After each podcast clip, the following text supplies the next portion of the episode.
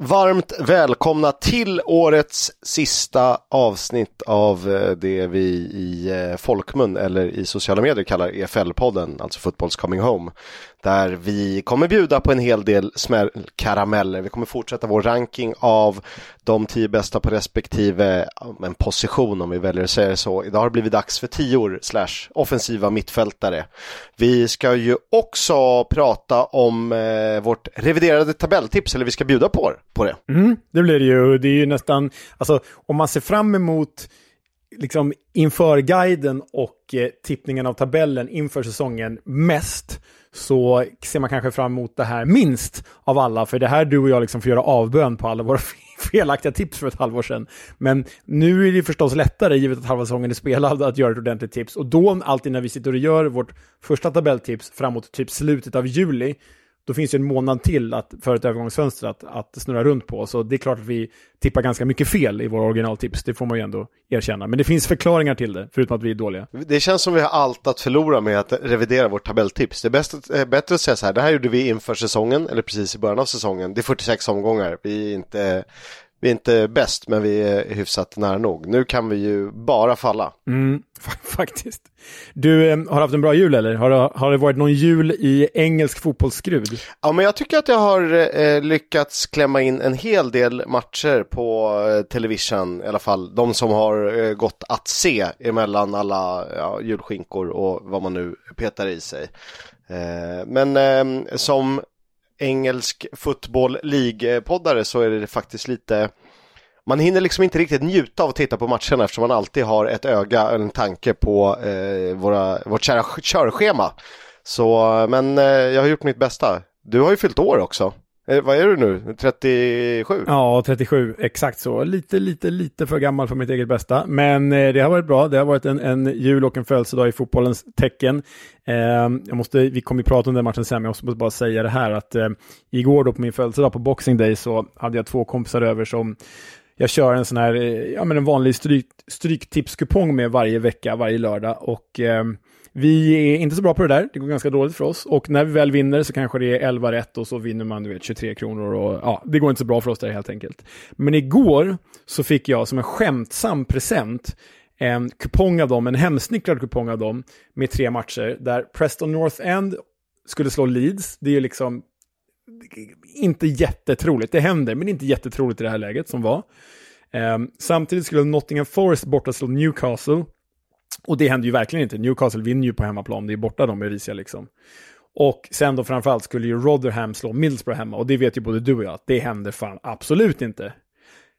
Så de gav ju den här till mig på skämt och satsade typ 50 spänn eller något. Eh, det slutade med att alla de här resultaten föll in och jag vann 6500 kronor så det blev en väldigt bra födelsedagspresent. De kommer aldrig mer köpa någonting så fint till dig. Eh, med risk för att ha gått miste om 6500 kronor. Nej, faktiskt, faktiskt riktigt sjukt. Men, eh... De pengarna kommer gå rakt in i vårt, eh, på vårt champagnekonto eh, som vi erbjuder alla resenärer som åker med till Leeds, eller hur? Tveksamt. Men på tal om det, vi ska ju till Leeds, vi har sagt det dagarna i ända nu. Var, det har varit liksom en evig julkalender för er stackars kära lyssnare, att varje lucka öppnas och bara, hörni, vi ska till Leeds den 24 februari. Vi ska till Leeds, till Ellen Road för att se Leeds mot Leicester eh, sista helgen i februari tillsammans med Nickes.com.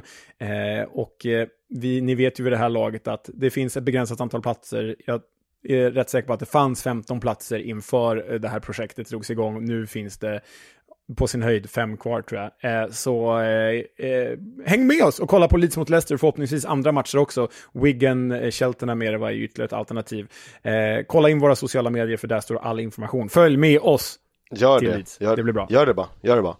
Eh, vi ska ju också poängtera att vi idag kommer vi inte köra en sån här supernördig genomgång match för match. Eh, utan det kommer gå snabbare för att vi vill lägga fokus på eh, den näst sista delen i rankingen och naturligtvis på det reviderade tabelltipset. Och för att det är så tajt matchande. Jag menar, det här avsnittet kommer att komma ut när det är två dagar till nästa omgång. Så liksom, ni kommer hinna lyssna lika lite på det här som vi hinner prata om det innan dess. Så eh, det får vara så. Exakt så, men vad gör man inte för er? Så är det.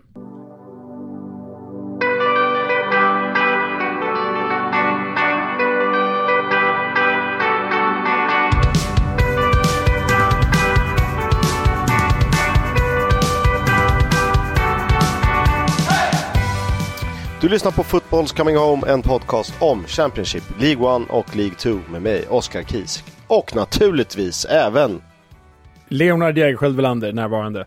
Tackar vi för. Eh, vi gör så att vi eh, har, pratat, eh, har kallpratat färdigt så vi dyker rakt in i det som var fredagens två matcher. Det här är alltså den 22 december va? De, de Mm, för, precis. de för de för dopparedagen. Dan för dan för dopparedagen. Kanske mest uppseendeväckande var ju att eh, Hull vände mot Bristol City men lyckades sedan tappa sin ledning och eh, istället vände ju Bristol City och vann med 3-2. Ja, de vann med 3-2 ganska överraskande ändå. Man har ju liksom har ju stått och stampat lite under Liam Manning, men eh, avgjorde då genom Jason Knight i 84 minuten. Cameron Pring med dubbla assist. Med, mitt, oss. eh, med mitt ja. gaffer som andra reserv, bara så att ni vet det. Sen jag bytte in honom har han typ eh, två assist och ett mål. Tackar, tackar. Ja, snyggt. Inte som Jadon Philogene Bidel som är nowhere to be found sen jag bytte in honom. Missat straff, skadad. Det är vad han har gjort sen jag bytte in honom. Men eh, två raka segrar för The Robins sen, eh, för första gången sen februari. Så eh, ja, Liam Manning har fått eh, koll på eh, de där rödhakarna nu. Ja, men det, det blå- blåser positiva vindar på Ashton Gate, vilket vi ju ändå någonstans tycker är lite roligt. De, Ja, de kan ju nosa på playoff. Och det här ska vi faktiskt ta upp eh, rent personligen med Pontus Wernbloom när han gästar vår, eh, vår eh, podd på andra sidan nyår här. Och jag vet att du vet detta Pontus, för jag messade dig ju på från, min, från morgontoaletten, var det på min födelsedag på annan dagen, annan dagen eller var det den 22? I alla fall, Pontus Wernbloom skriver ju för eh, Stryktipset eh, så här kommentarer varje vecka, vilka matcher man ska tippa på och så. Och då skrev Pontus inför en Bristol City-match, det var nog inte den här, utan det var nästa match, så skrev han att Bristol City är nog det osexigaste gänget i hela The Championship. Så jag var, kände mig nödgad att smsa honom och skriva mer eller mindre vad fan håller du på med? Vet, vet hut Värnblom, Bristol City, det är ju liksom, de är ju allt annat än osexiga. Så det här ska vi bråka om mer när, när du gästar oss Värnblom, bara så du vet. Det osexigaste med Bristol City är att de har en så här modern City Football Group-IG-logga som jag ändå tycker är helt, den är okej. Jag förstår varför de har den, men eh, där hade man kunnat göra något coolare. Men i övrigt så känns ju Bristol City helt sexigt. Ja, ja det, är ju, det är ju verkligen upp i våra led. Eh, så det ska vi diskutera Pontus när du kommer. Nog om det, jag ville bara få det sagt. Tungt för Hull naturligtvis att tappa den eh, ledningen. Swansea Preston North End slutade 2-1. Det, detta sedan Jamie Patterson gjort två mål hemma för Swansea börjar ju eh, hitta gammal form som man hade med Obafemi och Peru och eh, det tillslaget på 1-0 målet, jag tror till och med att vi delar det på Twitter.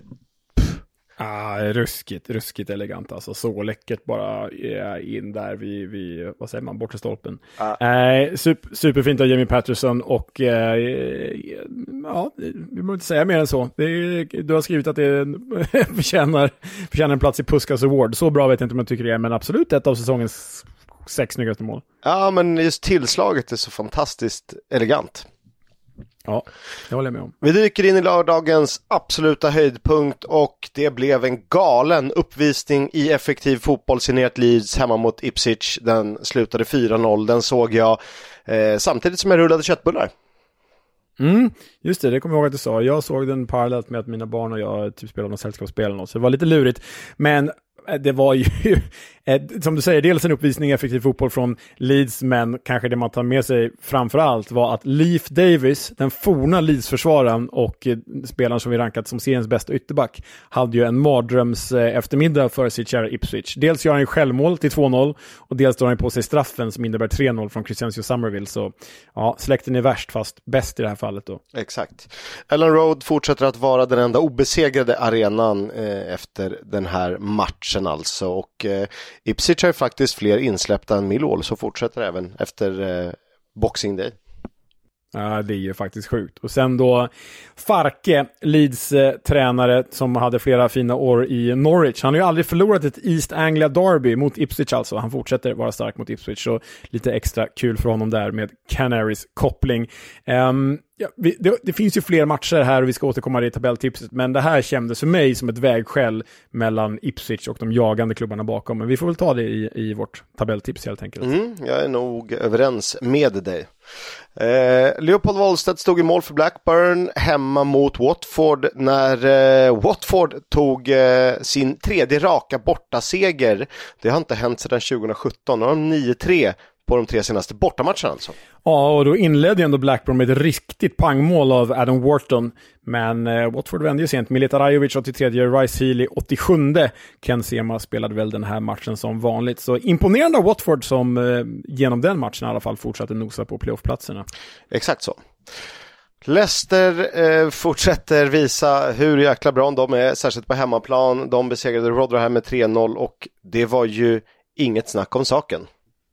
Nej, Patson Daka, eh, både 1-0 och eh, 2-0 och sen spelaren med namnet Cesare Casadei. Ah, det är så underbart namn alltså. Satte trean.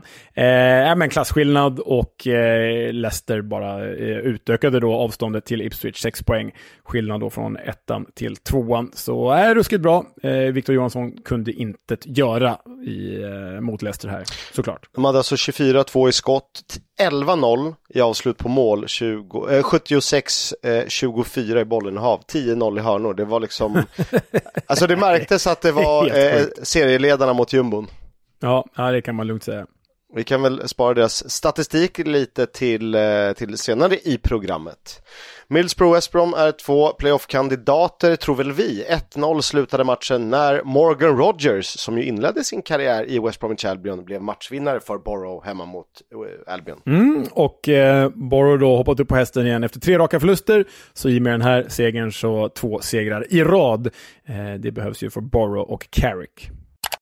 2-0 blev det när Norwich eh, mötte Huddersfield hemma på Carrow Road. Sam McCallum och Borja Sainz, som ju kommer att spela huvudrollen även på Boxing Day, såg till att Norwich i och med det här var obesegrade i fem raka. Men varje skön liten statistiknugget vi gräver fram, den brinner ju upp eh, i och med julafton. så att, jag vågar inte säga. på det också. Uh, ja, så är det faktiskt. Ja, vi får, eh, vi, får lära oss efter två och ett halvt år med den här podden eftersom vi har, eh, ska göra ytterligare ett halvår minimum så eh, får vi väl vända lite på steken där. Så är det.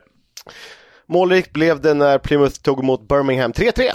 Ja, 3-3. Det var ju Plymouths första match utan Steven Schumacher och eh, de lyckades ju Ja, det var framförallt en match med många ansikten. Det svängde och krängde helt och rejält. Det var liksom 1-0 Birmingham och så eh, 2-0 Birmingham och så blev det väl eh, både, både reducerat och sen 3-1 Birmingham och så lyckades eh, Plymouth hämta upp eftersom att Christian Bielik blev utvisad. Så många ansikten. Plymouths eh, sportchef är det va, som har tagit interimtränarrollen, glöm bort vad han heter nu. Eh, han uttalade sig ju efter matchen att eh, vi är så glada att vi klarade av det här nu när Steven är borta. Det känns som ett så här, oj vilket jävla losersnack, förlåt, men, men eh, eh, det är klart att ni skulle klara av det, det är ju hemma mot Birmingham, oavsett om Steven Schumacher är med eller inte. Ja, det är lite som när Sir Alex sa Ladsits Tottenham, eh, skulle man väl kunna säga Ladsits Birmingham med Wayne mm. Rooney. Exakt. hade ju 3-1, eh, gjorde ju faktiskt 3-1 med Bielik utvisad men lyckades inte hålla det. Det känns alltid som det dyker upp någon Morgan Whittaker eh, framåt stopptid. Mm, så är det på eh, Home Park. Eh, Juninho Bacuna 1 plus 2 för Birmingham, ändå något positivt att ta med sig. QPR Southampton slutade 0-1 och det innebar att Saints nu har vunnit fem av de sex senaste matcherna på Loftus Road. Och det innebar också att i och med den här segern var Saints obesegrade i 15 raka ligamatcher. Men som sagt, alla de där statistiknuggetsarna ändras ju efter ytterligare en omgång, så vi återkommer till det. Det gör vi. Sheffield Wednesday, Cardiff 1-2 i ett, eh, ja inget derby, men ett ångestderby. Eh, Cardiff har ju eh, kommit in, innan den här matchen från en rätt tung period. Eh, det som är positivt för Sheffield Wednesday här är väl att Anthony Mosaba gjorde sitt tredje mål på fyra matcher. Ja, eh, men så tappar de ju det i 74 minuten Carlin Grant och 88 minuten självmål. Och det här Kisk. Jag har alltså haft hela säsongen i Gaffer, har jag haft Sheffield Wednesdays försvarare Akin Lolo Famewo i min trupp för att han kostar 4,0, alltså billigaste möjliga, billigaste möjligaste försvarare. Jag har inte använt honom en enda gång eftersom att Sheffield Wednesday varit skit och piss. Men inför den här matchen tänkte jag, Sheffield Wednesday är på gång, de har Cardiff hemma, det är klart de kommer vinna här, kanske till och med hålla nollan. Så jag låter Akin Lolo Fameo starta den här omgången. Då gör han ju självmål. Jävla dumt alltså. Fan. Vi, är, vi är bra på mycket men inte på gaffer. Nej, så kan vi säga. Fingertoppskänsla fast tvärtom. Eh, När Steven Schumacher gjorde sin första match som manager för Stoke blev det 0-0 hemma mot Millwall och vi pratade om att eh, Stoke, var det Stoke och West Brom som väldigt sällan kryssar? Eh, men om det känns som det är någon match som är 0-0 då är det Stoke Millwall. Ja, men alltså förlåt. För det första, alla Stoke-matcher känns ju som att det är kryssmatcher. Lägger man på Stoke Millwall, ja då är det 0-0 match, såklart. Så äh, det var väntat, vi kan väl hoppa över den och gå vidare till nästa känner jag. Det har vi, för jag har inget mer att säga där ändå. Nej. Det blev en tuff debut för Mick Beal som headcoach, alltså inte manager, i, för, i Sunderland då, eh, inför ögonen på Jude Bellingham. Hör du häpna. Mm. Men de mötte Coventry och de förlorade med 0-3, hör och häpna. Tatsuhiro Sakamoto, Callum O'Hare och Casey Palmer mål för gästerna. Statistiken tillhörde Sunderland som nog borde gjort 1-0, men vad spelar det för roll när Coventry plötsligt blivit effektiva? Ja, jag vet inte vad som har hänt där. Ehm, precis när man börjat ge upp Coventry så eh, står de där. Mm, så är det. ska vi prata om i tabelltipset också. Det ska vi. Det här var matcherna som spelades 22-23 december och nu går vi vidare till eh, de senast spelade eh, Boxing Day när vi spelar in alltså igår. Och vi börjar med en match som eh, spelas på Deepdale mellan Preston North End och Leeds United. Ja, och det här var ju då liksom den matchen som jag och mina två kompisar såg på tillsammans med den här eh, låtsaskupongen då som de satt ihop. Eller det var ju en riktig kupong, men det var ju liksom låtsasresultat som aldrig skulle gå in. Men eh, PNI tog ju ledningen med 1-0. Eh, då jublade vi, ska ju sägas att eh, vi tre som närvarade, jag håller ju på Fulham, eh, Micke, min ena kompis, håller på QPR och Robin, han har ju inget eh, engelskt lag egentligen, han gillar bara liksom där, han gillar upsets och underdogs. Eh, så när sen då eh, Leeds fick eh, sin eh, målvakt eh, Melier utvisad efter en idiotisk handske i ansiktet på en Pini-spelare så kändes det ju väldigt klart. kändes som att vi skulle eh, faktiskt kunna ro hem ena matchen i det här tipset. Men så kvitterade ju Pascal Strojk mål för andra matchen i rad, straff för Leeds och sen kliver Liam Miller fram, mål för andra matchen i rad, även han. Och det målet, Chris, när han bara bryter in och bågar in den i bortre burgaven för PNI, 2-1 i 89 minuten. Alltså, mina kompisar och jag, vi jublade som när du vet, Zlatan skickade Sverige till EM 2008 var med det där målet mot Ungern, mot Gabor Kirali i, i första stolpen. Jag har typ inte jublat så mycket jag trodde aldrig att jag skulle jubla så mycket för att PNI avgör en match. Det, det kan jag lova dig. Nej, jag slits ju här mellan att, eh, fasen, vi har ju Leeds som eh, tippade eh, tabellvinnare Eh, Eh, och de behöver lyfta lite i tabellen. Eh, samtidigt har, vi, har jag ju PNI som min outsider och de kan ju absolut nå playoff om de börjar bli bra. Så att det är ju, eh, och utan att heja på någon, så det är skitjobbigt. Däremot tycker jag Liam Miller har eh, växt fram till seriens just nu kanske mest spännande spelare. Väldigt spektakulär är han ju. Väldigt spektakulär. Så pass spektakulär att han då i 2-1-ledning i typ 93 minuten börjar dribbla som typ näst sista man på kanten. Men det, ja, det får vara värt. Sådana spelare ska man ha på plan också. Han är ju utlånad från FC Basel i Schweiz. Jaha, Fulham Legend. Fulham Youth det, Legend. Det är den Liam Miller alltså som man så här, skeppade iväg ur eh, FM ungdomslaget för sju år sedan, typ sex år sedan. Eh, det kan det nog vara. Fulham, Liverpool och sen eh, några utlåningssvängar, Kilmarnock, Charlton. Till sist i Basel då. Eh, därifrån han är utlånad till eh, Pini. Lurigt. Han har två plus tre på de fyra senaste mål två matcher i rad. Han spelade också fram Alan Brown till eh, ledningsbollet. Just det. Millwall QPR, äntligen ett eh, London-derby eh, och tre pinnar för eh, Millwall hemma på det den. Kul! Mm, Tom Bradshaw, Murray Wallace, målskyttar. Millwalls första seger på åtta matcher. Och vi ställer oss frågan då om bounce-effekten är över för Marti Cifuentes. För nu går det ju åt helvete igen för QPR. Nu har de två dåliga matcher i rad här. Ja, eh, de har väl tre raka förluster i och med det här. Just det, så är det. Mm. Till och med det. Fa fan vad det känns som liksom klipp till för två år sedan att Tom Bradshaw och Murray Wallace gör två mål för Millwall hemma mot QPR. ja, verkligen. Cardiff Plymouth slutade 2-2 och eh, de har ju löst två kryss utan Steven Schumacher. Ja, Morgan Whittaker räddade ju krysset här mot Birmingham. Morgan Whittaker räddade krysset bort mot Cardiff här. Två mål, Plymouths bägge. Eh, kämpar sig tillbaka då igen. Så eh, Plymouth eh, känns ändå som att de kan överleva utan honom. Vi får se vem som blir nästa tränare bara. Carlan Grant mål igen och eh, det är roligt för Cardiff som haft lite problem med offensiva skador. Eh, offensiva skadeproblem är det inte för Coventry där de har Tatsuhiro Sakamoto i eh, glödhet form. Ja, eh, både 1 och 2-0 mot Sheffield Wednesday som blev matchens slutresultat innebär att Coventry är obesegrade i fem raka matcher.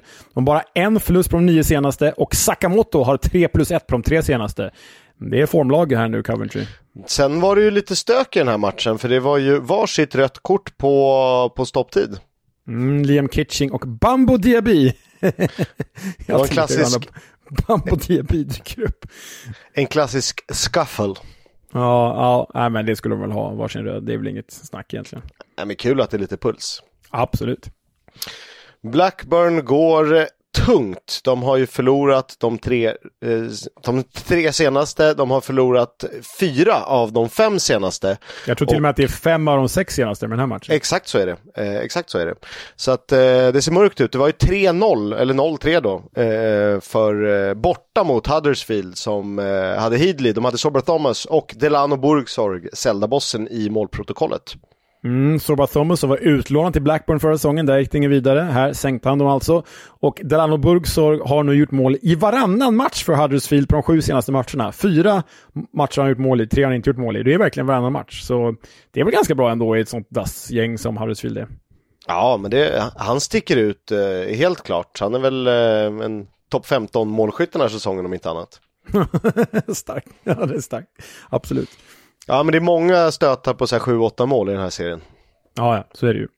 Sen vi började fundera på det här tabelltipset som ju skulle revideras inför julhelgen så uh, var det lite så här, fasen vad Hall ser bra ut nu, nu alltså, och Ozan Tufan tillbaka, vet, han gör mål på allt. Aha, då torskar de igen, 0-1 hemma mot Sunderland. Ja, Jack Clark, matchens enda målskytt. Resultatet innebär att Sunderland går på playoff, går om Hall just med ett plusmål. Dessutom Mick Beals första seger då som Sunderland-tränare. Mm. Jack Clark matchvinnare 82 minuten med sitt elfte ligamål för säsongen och inför den här säsongen hade han gjort totalt 12 mål i karriären. Snart dubblad skörd. det är sjukt faktiskt. Det var ändå väldigt bra förra säsongen också. Det var han. Victor Johansson blev matchvinnare såklart när Rotherham eh, tog emot Middlesbrough. Jag eh, såg delar av den här matchen. Eh, ganska roligt att se ett riktigt jäkla skitinlägg landa i bortre burgaven, eller ja, på rätt sida burgaven från Coheem Bramall. Jag tror att hela New York Stadium var ganska chockat.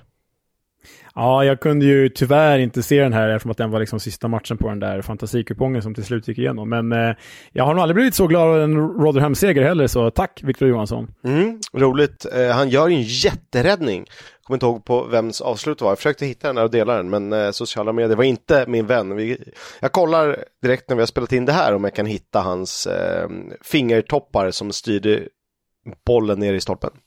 Southampton, Swansea, eh, ah, det blev ju slakt. Ja, Russell Martin ledde ju Swansea i 99 matcher. Eh, var väl rätt bra med dem, eh, absolut. Här blev det alltså 5-0 för Russell Martin och Southampton mot hans gamla klubb Swansea. Och utan då att Adam Armstrong gör ett enda mål. Istället Joe Aribo, Sam Dozy, Ryan Fraser gånger två och Che Adams. Det innebär, Kisk, att Saints har tre raka segrar, 10-0 i målskillnad, 16 raka utan förlust. Ja, det är hiskeligt bra. Det är hiskeligt bra. Eh, vem tror du satte in Adam Armstrong som kapten för den här matchen? Ja, det, nej, från att det inte var jag så började varit du. Ja, det var det ja. Jag, eh, tyckte att, jag tänkte att eh, det luktade lite formsvacka på Joel Peru. Ja, i och för sig, han gav ju mig eh, 12 poäng, gånger två då. Ja, det är ändå ganska bra. Eh, för... Ja, det är ganska bra. För Southampton var det här nytt klubbrekord, alltså 16 raka utan förlust. Tidigare rekordet för dem var 15 raka då. Eh, och det rekordet var 102 år gammalt, så eh, det har de slagit nu. Imponerande. Mm. De, eh, när vi pratar mycket om Leicester och Ipswich och en hel del om Leeds senaste veckorna så smyger ju Southampton upp där på en tredje plats i med det här. Eh, och det ser fasen jäkligt bra ut. Ja, det ser jäkligt bra ut. Får också eh, återkomma till. Watford, Bristol City, alltså Watford, vad håller de på med? Helt plötsligt verkar de bra. Då tappar de hemma mot Bristol City. No. Ah, nej, jag vet. Alltså, när han precis börjar tänka på Watford som så här, men då kan de komma femma, sexa, så torskar de med 1-4 hemma mot Bristol City. Det är svagt. Det är ändå svagt, måste man ju säga. Även om Bristol City är sin sexiga. Ja, exakt. Däremot är det ju eh, starkt av Bristol City att ta sin tredje raka seger. Eh, kan se man spelar hela matchen. Cameron Pring gjorde mål, men det vet ni eftersom jag bytte in honom i fantasy, dock i, i elvan. Eh, och så är de vanliga stötarna, det är Mark Sykes och Andy Weiman såklart. Mm. Och Bristol City med en sån här, med en ordentlig push så skulle de kunna utmana en playoffplats, men det tror jag väl inte riktigt att de är än. Ja, det sjukaste är att de ligger åtta. Och hur ja, fasen har de placerat sig som åtta? Jag vet, de har ändå varit tillräckligt dåliga för att behöva tvinga sparka en tränare också, ska man tänka på. Ja, exakt. Så att eh, det svänger fort i Championship.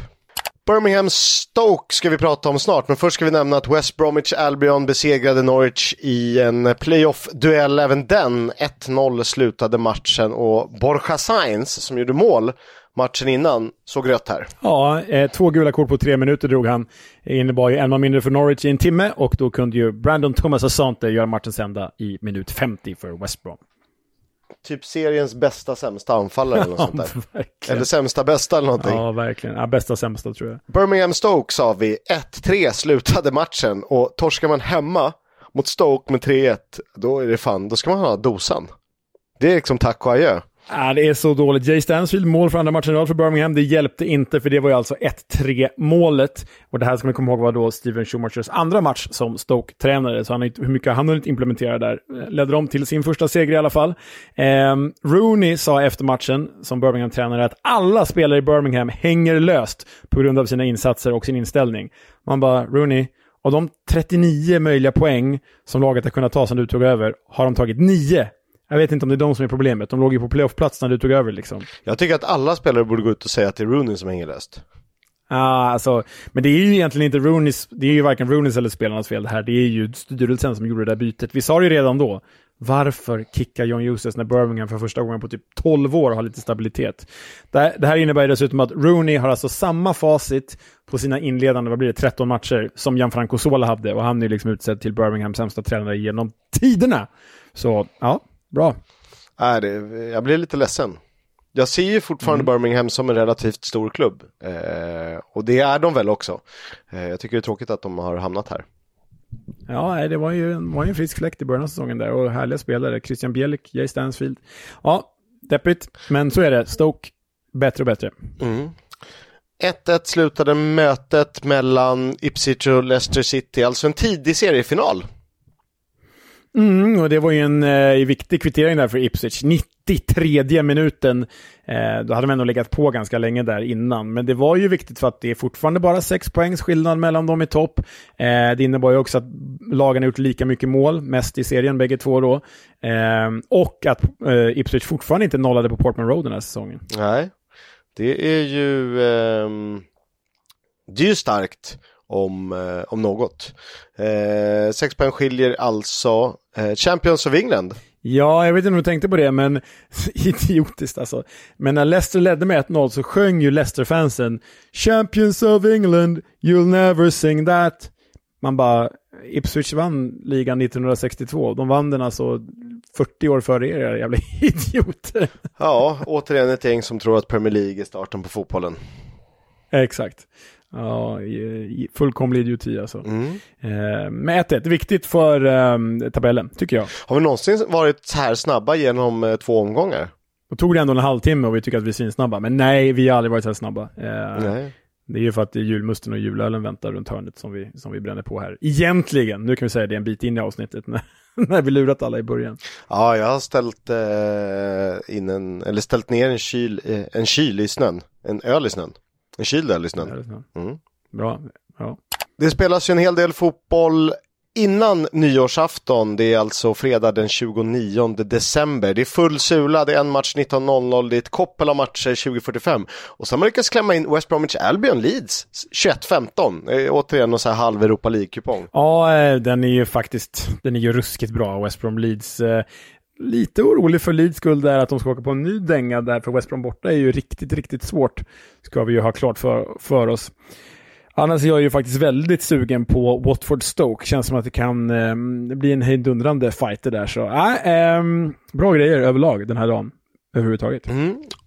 Och det kommer ju vara, spelas en till omgång innan vi eh, är tillbaka. Vi har väl sagt att vi ska vara tillbaka 3 eller 4 januari. Jag låter det vara sagt eh, exakt vilket datum. Det tar tid att planera ett även sånt. Är det då vi Så gör, att puka, spelas- är det då vi gör Pucapaj-avsnittet eller är det veckan efter? Eh, det kan vara veckan efter när vi ska prata FA-cupen. Just det, så är det nog. Just det. För det spelas ju FA-cupen alltid första helgen i januari. Eh, och då tänker jag att vi tar ner den med lite pucka-pajs. Mm, rimligt. Eh, men det är alltså full omgång även på nyårsdagen den 1 januari 2024. Har du tittat till det om det finns något roligt att eh, se fram emot? Ja, men det är en tid. Tyvärr spelar ju alla samtidigt eh, eh 16.00, förutom två matcher. Den tidiga är Sunderland Preston, så den bör man väl kunna se. Och den sena, 18.15, Sheffield Wednesday Hull. Den eh, känns ju riktigt tråkig och härlig. Så, så, och sen är det ett koppel där, 16.00. Så det blir bra. Middlesbrough Coventry bland annat. Bristol City jagar Scott Twine och det sägs att Burnley är beredd att sälja i januari för 2,5 miljoner pund. Han är alltså utlånad till Hull när eh, vi läser in detta. Det vore ju en fenomenal värvning för Liam Mannings Bristol City, känner jag. Eh, det kanske blir en playoff-push. Deppiga nyheter kring Ross Stewart som ju värvades för stora pengar av Southampton från Sunderland inför den här säsongen. Det är nu klart att han missar resten av säsongen på grund av skada. Vad har han gjort då Kisk? Typ en match på, på ett och ett halvt år. Vår Eh, tippade skyttekung. Vår tippade skyttekung, ja, det är över nu. Det kan jag meddela dig. Det är förbi. Nej, deppigt för honom måste jag säga. Mm.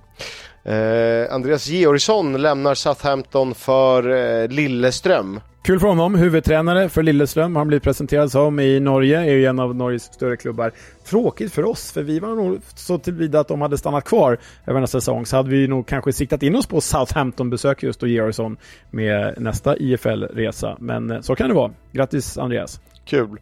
Eh, Russell Martin såg jag nu ganska nyligen, eller igår, hade uttalat sig om Swansea och eh, han sagt att han inte är förvånad över att de sjunker som en sten i tabellen. Det är ju roligt att han är lite kaxig. Men han, han, han gjorde ett bra jobb, men inget eh, jättebra jobb ju. Nej, nej, verkligen inte. Hörni, det har blivit dags att summera första halvan av eh, säsongen 2023-2024. Eller summera och summera. Vi ska väl prata vårt eh, reviderade tabelltips eller uppdaterade tabelltips om vi så vill. Eh, har vi något mer vi vill kommentera innan vi börjar prata om själva tabelltipset? Nej, men det är ju så här att eh, tabelltipset sätts ihop på samma sätt som vi sätter ihop alla våra listor och tabeller. Du har eh, gjort en reviderad tabell eh, inför återstoden av säsongen.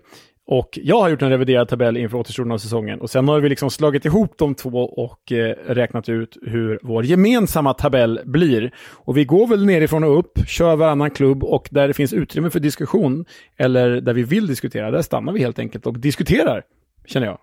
Mm. Eh, vill du vara först eller ska jag vara först?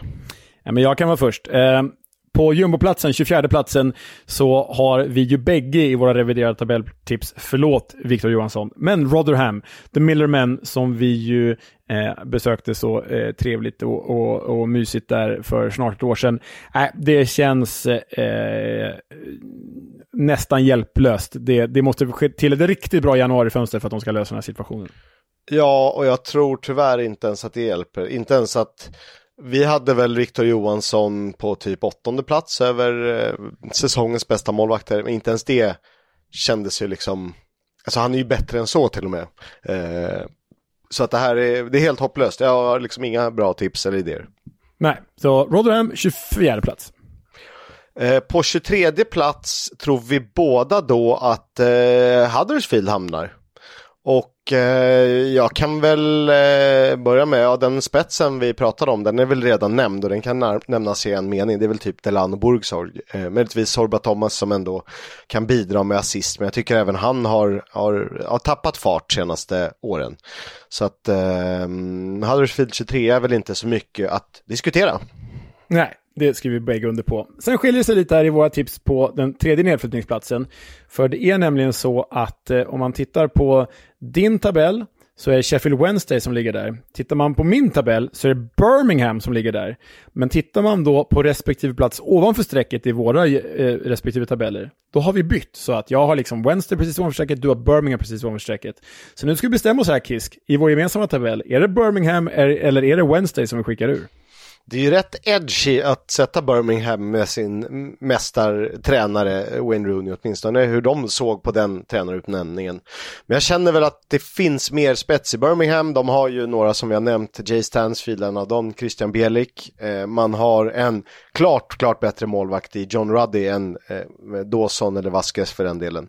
Så att ehm, Barry Bannon ser förvisso något bättre ut och jag tycker att det är en stor skillnad under Danny Röhl. Men jag tror inte att det hjälper när det finns så pass många lag med grundkvalitet som är högre än Sheffield Wednesdays, även om de skulle satsa i januari. Um, ja, ja, du säljer in det där argumentet väldigt bra och det är ju ändå fortfarande ganska mycket poäng mellan Sheffield Wednesday och Birmingham. Anledningen till att jag satte Birmingham under strecket är att jag tror inte på den här nya ledningen. Man har redan visat det stora misstag eh, man gjort genom att skicka John Justus för Wayne Rooney. Och då känns det som att så här, antingen kommer de behålla Wayne Rooney för sin stolthet och eh, det kommer inte gå bra. Eller så kommer de sparka honom och ersätta honom med någon annan liksom pajas, någon jävla Bruce Arena som kommer in från, eller Michael Bradley eller något sånt där. Jag vet inte, jag, jag är absolut inte imponerad över Sheffield Wednesdays ledning heller med Defon Chansiri vid rodret. Eh, men vi gör väl så att i vår gemensamma tabell så, så är, är vi lite mer försiktiga och lite mer... Eh, eh, ja, vad ska jag lite säga? fegare? Lite, mer, lite fegare men mer verklighetsförankrade. Vi sätter Sheffield Wednesday på sista nedflyttningsplatsen och Birmingham precis ovanför. Så Wednesday 22, Birmingham 21. Mm, så får det bli. Eh, sen skiljer det sig lite. Du är inte så helt övertygad om att eh, Plymouth kommer gå jättebra. Nej, det är jag ju inte och du har dem lite högre upp där. Ja, men precis. Det blir så att i vår gemensamma tabell då så har Plymouth hamnat på 20 plats och eh, jag tror att förlusten av Steven Schumacher kommer att eh, bli ganska tung, kommer innebära poängtapp, allt vad det lider. Men framförallt så tror jag att eh, deras naiva bortaspel har kostat dem väldigt mycket redan nu och att deras unga trupp kommer att kosta dem en del poäng, även om de vinner en hel, poäng, hel del poäng också. Men eh, framförallt att truppen är hiskeligt tunn. De kommer mattas allt vad det lider. Jag tror att de klarar sig kvar, men jag tror att det blir ändå ganska nära strecket till slut. Mm. Alltså när vi pratar om de här placeringarna så spelar det inte så jättestor roll om man slutar på 20 eller på eh, sjunde faktiskt. För att de betyder ju egentligen lika mycket. Jag vet inte exakt hur mycket prispengar det är, det borde du faktiskt kolla upp. Men eh, åker man inte ur så har man gjort det bra, särskilt om man kommer underifrån. Och med seriens minsta budget så, så ska de ha all heder hittills. Men jag tycker också där att det finns spetsspelare som är lite för bra. Eh, och så länge man får behålla Bali Mumba, Finnas Ass, Morgan Whittaker, då eh, tycker att det kan räcka och det är rätt roliga karaktärer i övrigt. Jag, jag, hade dem lite högre just för att jag tycker att de har gått bra och visat att på hemmaplan är man ett bra lag. Men visst, eh, det finns argument mot också så att jag, jag kommer inte säga emot vårt gemensamma tips och jag har ingen, eh, jag har ingen, eh, vad säger man, ingen makt att göra det heller. För det är så det är. Då får du presentera plats 19. Mm, där hittar vi vårt kära Millwall. Eh, de var faktiskt på min 19 plats också. Jag tror liksom att det är lite eh, det de har insett den här säsongen att de är. Och utan kanske den spetsen som de borde ha med en Sian Fleming till exempel. Eh, men i övrigt ganska jämnt och platt och trist så händer det inte så jäkla mycket kring Millwall. Och jag vet inte riktigt, det är för sent med en playoff-push. Fast det är ju inte för sent. Men eh, jag tror att de, eh, de har insett det och kanske bygger på lite längre sikt då. Ja, men där är vi överens. Plats 18 hittar vi Queens Park Rangers. Om man tittar på våra respektive tips så har jag dem lite högre upp eh, och du dem lite längre ner men, men, eh, än varandra då. Men vi tror ju bägge att de klarar, hamnar i ungefär det här tabellskiktet. Eh, jag har väl liksom hängt upp all min hopp och tro på Chris Willock och Elias Chair att de får spela nu under Cifuentes. Men nu satt ju Willock på bänken eh, eh, mot Millwall här när de förlorade så eh, jag vet inte, det ska ju till. Vi tror i alla fall att de klarar sig. Plats 18 för Queens Park Rangers klarar sig gör ju då även Stoke eftersom vi går nerifrån och upp. Jag vet inte hur mycket vi ska säga. Jag tror personligen inte att det kommer vara något jättelyft under Steven Schumacher eftersom vi har historiskt sett senaste tränarutnämningarna, det spelar ingen roll vad de har gjort tidigare, det har ju gått lika menlöst nästan dåligt ändå. Så att eh, de är på 17 plats, eh, jag kommer inte kommentera mer, jag ser liksom inte vad det är som ska få dem att lyfta riktigt och hur stor kan ändringen av filosofi egentligen vara då? Jag tror liksom att ge Steven Schumacher till nästa sommar, då kanske Stoke är ett lag för över halvan, topp 10. Men att liksom lösa någonting nu den här säsongen, ah, det känns för tidigt. 16 plats, Swansea. Ja, Swansea är ju egentligen kanske den här tabellens största frågetecken, för vi vet ju fortfarande inte vilken tränare som kommer in där. Eh, det ryktas att de har erbjudit Will Still ett kontrakt. Ja, om, jag menar Will Still gjorde underverk i belgiska ligan, han gjorde, gör underverk med Reims nu i Frankrike. Skulle han komma in, ja då kanske Swansea är plötsligt topp 10, men det kanske blir eh, Elfsborgs kära tränare istället, eh, eh Thelin. Mytelin pratas det också om och det behöver inte vara dåligt det heller, men Swansea skulle kunna hamna allt från typ 12 till 20 om jag ska vara ärlig och vi har satt dem på plats 16 av den anledningen. Ja, så är det. Eh, på plats 15 i vårt gemensamma tips hittar vi PNI som jag faktiskt har lite högre upp. Eh, Preston North End har ju varit den här seriens, den här säsongens kanske näst största överraskning efter, efter Ipswich då. Eh, det var väl inte många som hade dem som möjlig playoff-utmanare, förutom eh, undertecknad som ju faktiskt trodde det där på något sätt. Sen är det ju lite, ska man säga att det är sminkade siffror? Tabellplaceringen är väl kanske sminkad, men övriga siffror är väl lite mer vad de håller hus någonstans. Så det är någonstans i, i mitten av tabellen. Det har de absolut gjort sig förtjänt av. Däremot jag att de eh, har spelat ihop lite poäng och de har en stabilitet, en bra manager som gör att de kan sluta lite högre. Men de är väl ett av två, tre lag som, som låter som en eh, brittisk rörpularfirma. Det är PNI och Bristol City och sådär. eh, så att eh, Eh, eftersom jag har satt dem som 11 i mitt tips så får väl du dra en lans för varför de inte kommer så högt.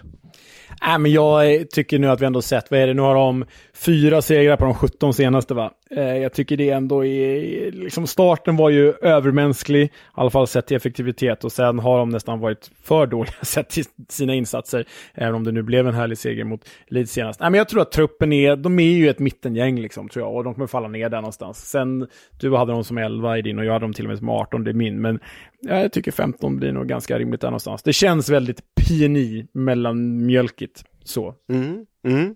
Vi fortsätter i mittenträsket. Eh, ovanför PNI hittar vi vad då på plats 14? Ja, men Bristol City som kanske är liksom spot on. Eh, 14 plats har vi dem gemensamt.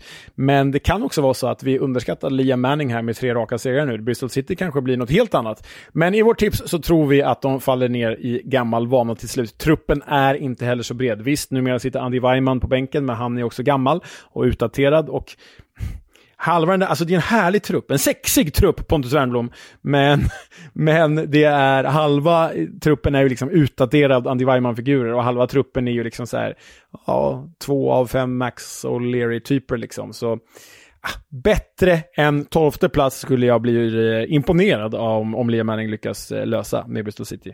Är det så att Bristol City är eh, den andra halvan av säsongens Preston North End? Eller är det så att Coventry är den andra eh, halvan av säsongens PNI. Mm, ja, det får vi se. Mm. Plats 13 då? Ja, det är din tur.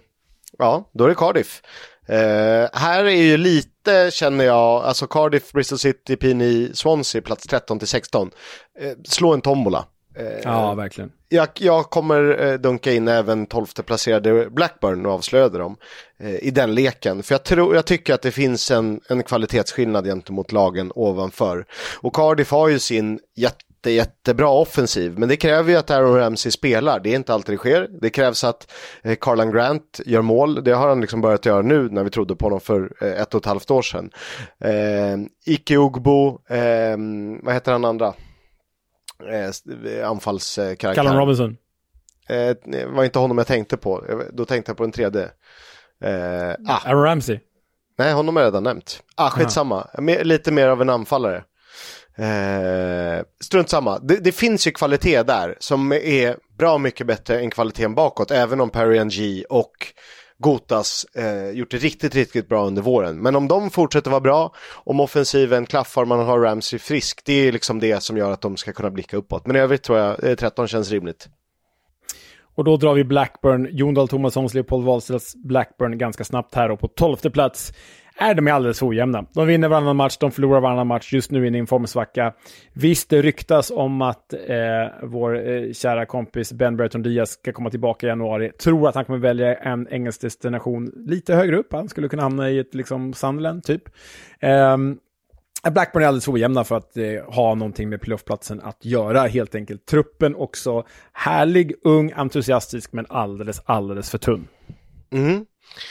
Uh, och vi kan väl säga så här, det där är ju nedre halvan, uh, 12 till 24. Uh, nu kommer vi, vi kan väl kalla dem det. Ja. Och nu kommer vi börja vi prata om playoff-utmanarna. För jag kan nog dra ett streck att det blir nog inte Blackburn ändå, som är ett Nej, av de lagen. håller med. Så på plats 11 är ju Watford och det är de vi har satt lägst här. Och det är väl också ett jävla ojämnt gäng. Eh, som precis när man börjar tro på de tre raka bortasegrar men tappar hemma med 1-4. Det gör ju liksom inte eh, så många lag. Och det gör ju till exempel inte ett eh, West Bromwich Albion. Och det är väl därför det ska skilja fem placeringar i slutändan. Har vi något mer att tillägga? Det finns ju lite så här kul med Vakumbayo och eh, Yasser Aspria och Ken Sema är ju sällan dålig och en, en pålitlig kraft där. Men det är liksom inte, det sticker inte ut så jäkla mycket. Jag tycker att Watford har en väldigt hög högsta nivå, men de träffar den för sällan. Och det är alldeles för ojämnt. Alltså, de är, de är ett polerat Blackburn, skulle jag säga. Det är, det är Blackburn med lite bättre trupp. Så. Ja, några, några där stjärnorna kanske sticker ut lite mer. Eller inte. Ja. Eller så gör de ja. det. Tionde plats, Norwich. Eh, fruktansvärt starka hemma. Eh, The Canaries desto svagare på bortaplan. Eh, har ju varit en av favoriterna att gå upp två år i rad nu. Vi sätter dem på tionde platsen då. Framförallt är det väl för egen del att David Wagner leder dem fortfarande och att de har haft en hel del skadeproblem. Känns ganska ålderstiget och tungt. Och jag håller med dig om att vi drar ett streck liksom kring playoff-utmanarna efter plats 12, alltså efter, ovanför Blackburn då, före Watford. Men om jag ska vara petig så tror jag nog i slutändan att varken Watford eller Norwich på plats 11 och plats 10 kommer att blandas i den där playoff-striden. Jag tror att egentligen plats 9 och uppåt i vårt gemensamma tips kommer att handla om playoff. Eh, jag håller både och Eh, inte med. Jag, jag, slänger nog in Norwich i leken bara för att göra det roligt. Eh, men det beror ju på att vår gemensamma nia har jag först på trettonde plats som jag tror att de saknar Viktor Gyökeres och Gustavo Hammer för mycket och de som ska vara ersättarna är inte alls av samma kaliber. Och Eh, när allt kommer omkring, visst de kan nå en bra placering, men jag tror inte att de rår på de något större drakarna ovanför. Och det finns Sakamotos och andra som kan göra det, men Haji Wright och Ellie Sims blev, blev två knäktar som man satsar för mycket på. Ja, det håller jag ju med om, men jag har ju, du har ju, vad sa du, Coventry på trettonde plats. Jag har dem på sjätte plats. Jag tror ju att de nyper sista playoffplatsen. Eh, lite väl färgad av att jag gillar Mark Robbins, lite väl färgad av att jag nog gillar Coventry som klubb också, lite väl färgad av att vi kommer ihåg hur fjolåret såg ut, där de gick från jumbo till playoffplats just på typ samma sätt. Men jag tycker se mig någonting, alltså hela hösten har vi sett siffrorna att här, de är ett av seriens bästa lag, de kan bara inte göra mål. Nu har de börjat göra mål, Hoppas att det håller i sig bara, för du har ju helt rätt i att de som gör målen, de är fortfarande inte anfallare. Så, mm, men jag tror ändå att Coventry löser en playoffplats, men i vårt gemensamma tips så finns de på nionde plats. Mm. Eh, kul ju. Eh, roligt att du vågar sticka ut hakan. Jag är lite för dålig med sånt. Vår eh, tippade två inför säsongen är enligt vårt reviderade tabelltips på plats nummer åtta. Det är Middlesbrough och det började precis som förra säsongen svagt. Eh, sen ryckte Michael Carricks manskap upp sig. Men det är fortfarande lite stiltje tycker jag. De blandar och ger lite för mycket för att man ska känna att så här, fasen det är klart att de nyper en av eh, de fyra playoffplatserna. Eh, vi kan nog räkna bort dem från direktplatserna redan nu. Eh, kanske lite spett som saknas. Lattelat har inte varit någon Shuba Ingen har ju varit någon Shuba Pom den här säsongen. Eh, och de saknar väl någon och det är klart att en klubb som Borough har ju faktiskt möjligheten att i januari plocka in någon, ja men typ om du nämner Berton Diaz som inte Premier League-klubbarna vill ha honom. Det är ju, de skulle kunna gå före om man, om man baserar det på annat än bara um, emotionella grunder. För att försvara vår andra plats så eh, det som förstörde det när vi tippade det i somras, det var ju ett uruset sensorfönster av Middlesbrough och sen när de väl fått igång och fått ihop spelet nu under sena hösten, början av vintern så har de haft tio spelare skadade varav typ sex ordinarie. Så ja, det är därför vår andra plats har reviderats till en åtta. Sjua hittar vi eh, grannen uppe i nordost där, Sunderland, precis utanför playoffet den här gången alltså. Eh, där i landar vi väl i att eh, finns frågetecken kring Mick Beal, även om han eh, löste seger senast. Det finns frågetecken kring eh, anfallet i Sandlen. Vem ska göra målen längst där framme? Eh, det är stötvis Job Bellingham eller ingen alls. Eh, så dessutom då seriens yngsta trupp. Och det är väldigt positivt, det är härligt, underhållande och roligt, men det är inte alltid vägvinnande.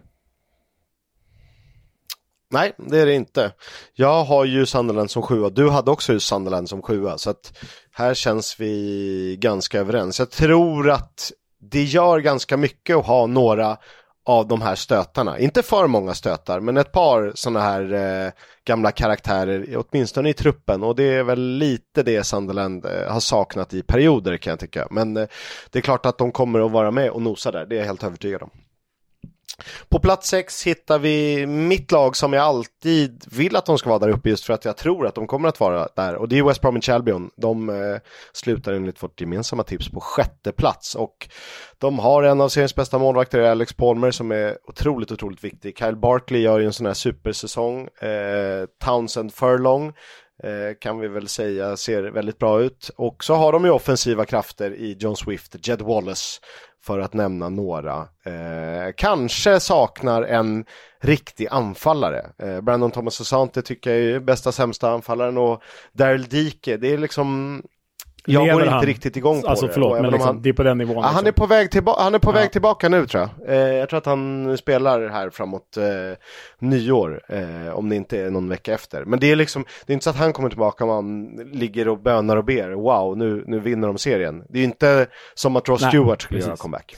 Men att West Brom är där uppe det mot slutet av säsongen, det är vi ju bägge överens om. Och det vi verkligen är överens om det är att båda faktiskt hade The Tigers Hull på varsin femteplats. Således gemensam femteplats för Hull. Kan vara eh, att vi överskattar dem bägge två och nu har det gått lite dåligt här på slutet. Men man har fått tillbaka Ozan Tufan, det här svårbesegrade, kryssande Hull som Liam Rosinho skapade förra våren.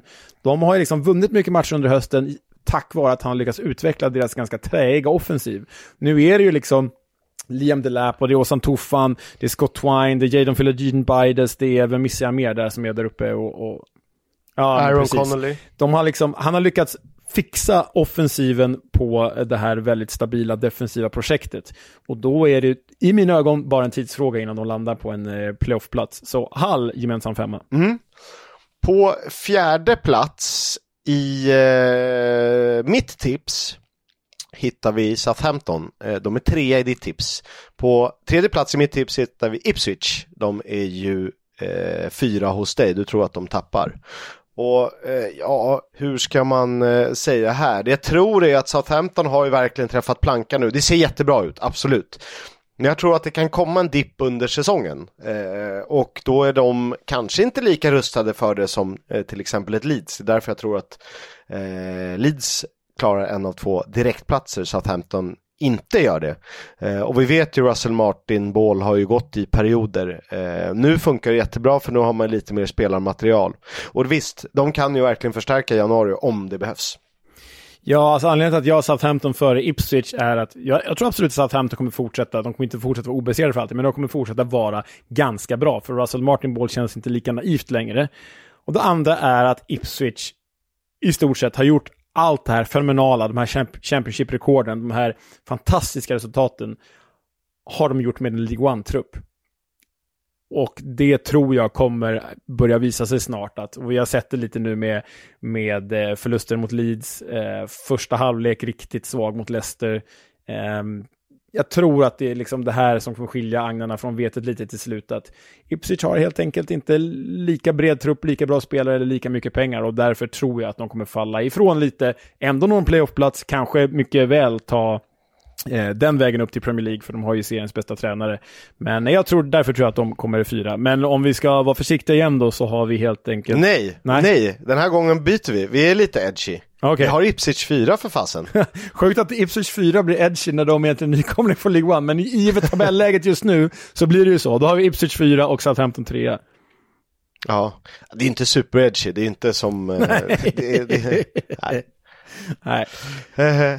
Har ni hängt med så kan ni nog räkna ut vilka två lag som är där uppe. Jag nämnde det tidigare. Eh, tvåa i tabellen blir enligt vårt tips Leeds och det ser ju i perioder helt galet bra ut som när man monterade ner Ipswich efter noter. Hade de också så här 4-0 i skott på mål helt överlägsna, vinner bara då med 4-0. Eh, men det är ju en sån jävla uppvisning i hur man spelar effektiv fotboll och eh, nöter ner motståndare. Så har de ju Summerville, Rytter, eh, Peru, för att nämna några. Se Njonto på bänken, seri det säger rätt Seriens mycket. högsta höjd skulle jag säga att Leeds har. Det gäller bara att hitta den mer kontinuerligt än vad de har gjort, men seriens högsta höjd. Ja, det, eh, så kan man väl säga att det är det. Och jag tycker Ethan Ampadu börjar se så löjligt bekväm ut där. Joe Rodon eh, har hi verkligen hittat in i det. Jag, jag, jag, tror att de tar den där andra platsen om vi ser det som, eh, om vi ser resten av säsongen som ett maratonlopp. Ja, och Jed Spence med sina Pippi Långstrump-flätor som en bra vikarierande vänsterback. Så nej, det ser bra ut i Leeds. Således första plats Leicester och vi vore ju helt galna om vi tippar något annat, för de är ju bäst. Ja men så är det, det är väl inte mycket att säga om eh, den utnämningen som tippade etta i tabellen. Eh, allt annat vore ju faktiskt konstigt med det vi har fått se hittills. Ska vi dra det från 1 till 24 en gång? Då? Ja, vi kör hårt då. Vi kör. Etta slutar Leicester, tvåa slutar Leeds. Trea slutar då Southampton, fyra kommer Ipswich. Mm. På femte och sjätte plats, alltså sista playoffplatserna, Hull och West Bromwich. Sjua och åtta, Sunderland respektive Middlesbrough. Sen hittar vi på nionde plats eh, Coventry, tionde plats Norwich. Plats 11, Watford, The Hornets och plats 12, Blackburn Rovers. Cardiff blir trettonde lag, Bristol City fjortonde. PNI, trots att vi är oense, hamnar på femtonde plats med Swansea från Wales på plats 16. 17 Stoke, 18 Queens Park Rangers. Och från Queens Park Rangers och neråt är väl liksom någonstans vi tror kommer vara direkt inblandade i bottenstriden. Eh, och då är det då plats 19 Millwall, plats 20 Plymouth. Klarar sig kvar precis Birmingham City, klarar sig inte Sheffield Wednesday, alltså plats 21 respektive 22. Näst jumbo, plats 23 Huddersfield, Good Riddance och plats 24 Rotherham. Det har blivit dags att prata om offensiva mittfältare, tior om man så vill, eh, trekvartisti.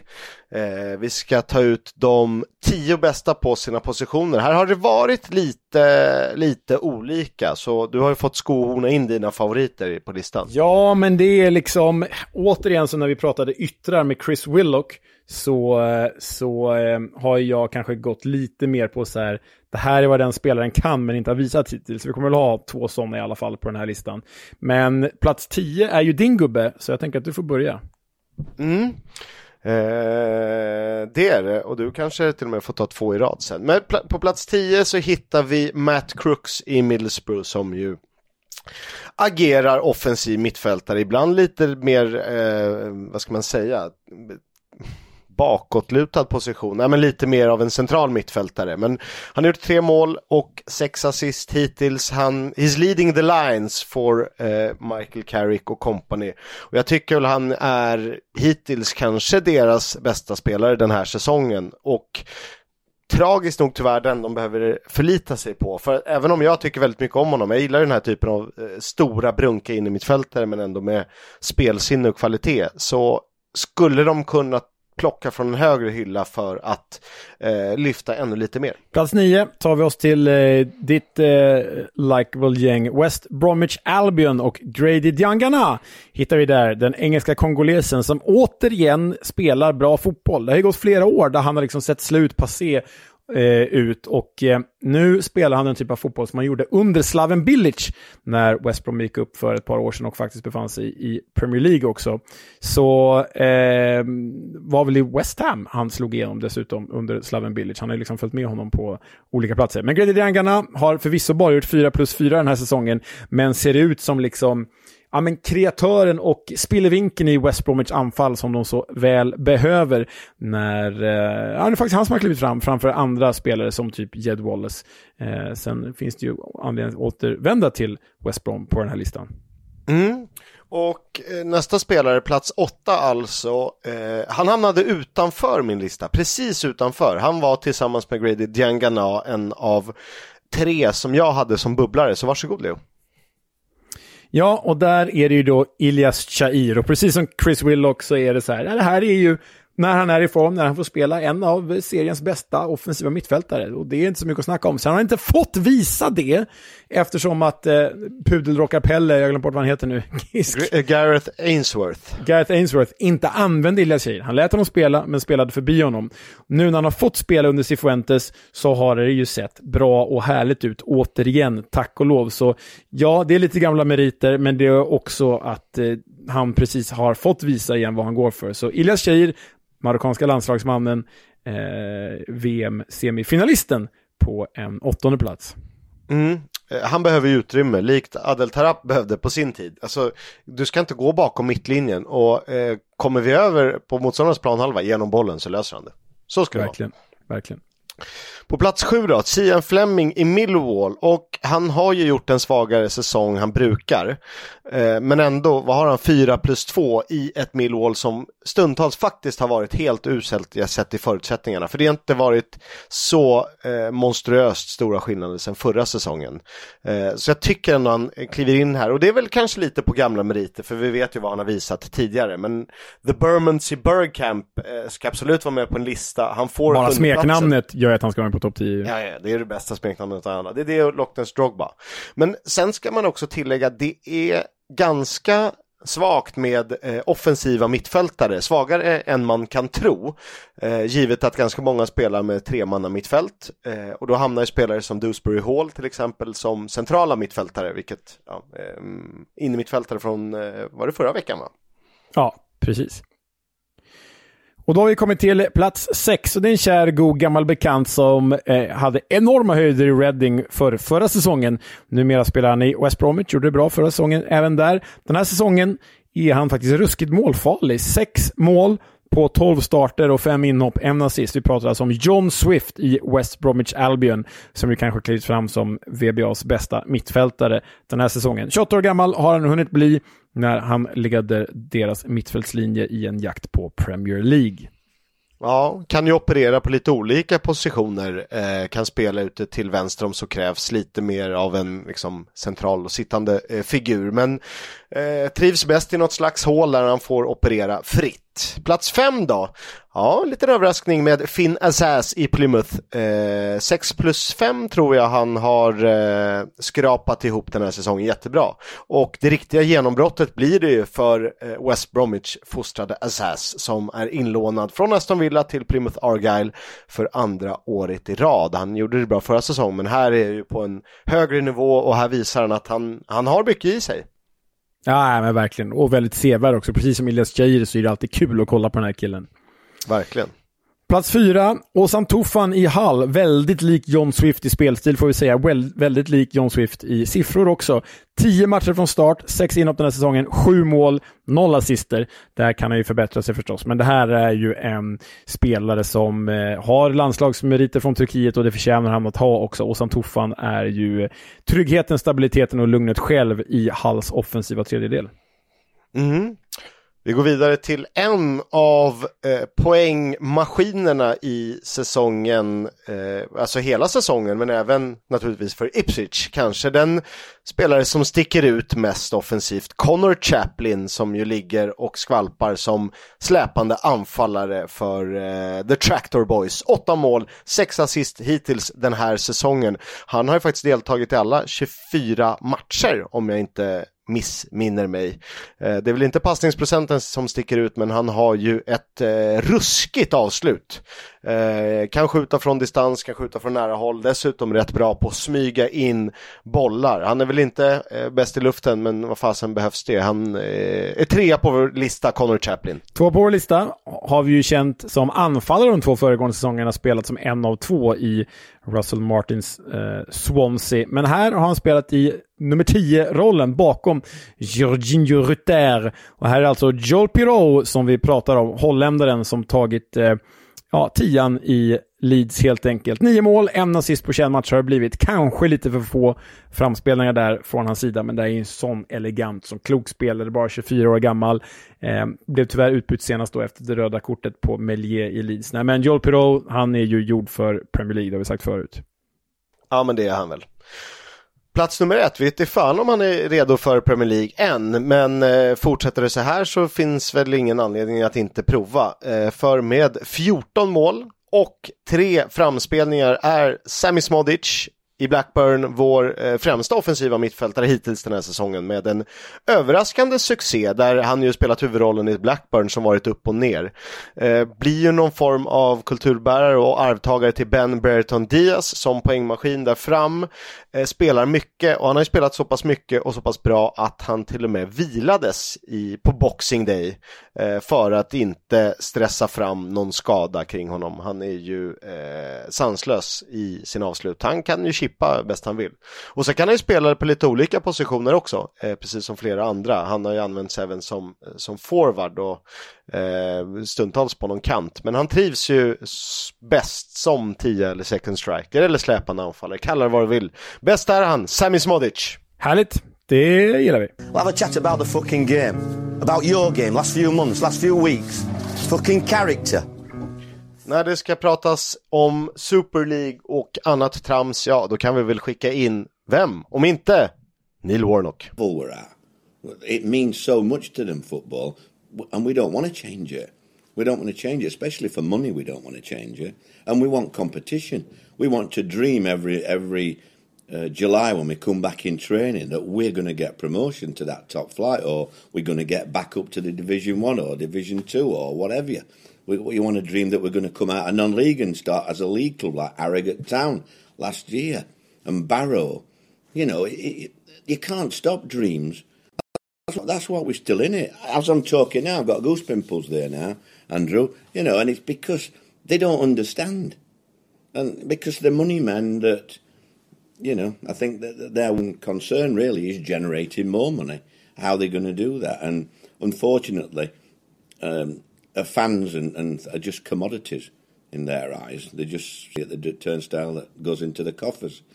Um, they don't. They've never understood that. Ja, Kiss, det är väl bara att eh, hålla med gubben när han har eh, rätt. Oerhört glädjande att höra eh, Neil Warnock prata eh, om Superligan på rätt sätt, för den vill vi absolut inte ha. Jag säger inte att Uefa eh, och deras fotbollsmonopol är rätt väg att gå. Jag säger bara att det här, precis som Neil Warnock säger, är ett ännu värre alternativ. Eh, man brukar väl säga pest eller kolera, va? Mm, precis. Mm, och det får avsluta detta, eh, det sista avsnittet för 2023. Vilken jäkla resa vi haft tillsammans. Ja, det var ett jättemysigt. Vilket långt år. Ja, verkligen. Hur eh, många avsnitt har vi gjort? Vi har ju passerat 100, det missade vi att jubilera. Eh, vi kan väl eh, räkna upp mot nästan 50 den här, det här året. Mm, absolut, vi, vi får hitta på något låtsasjubileum bara. Avsnitt, ja. Det här är vårt 127 avsnitt, yay! och vi är ju tillbaka 2024, så fram tills dess ett eh, riktigt gott nytt år. Hoppas ni får en fin avslutning på julhelgen. Ja, gott nytt år på er. Heja fotboll! Ciao! Hej!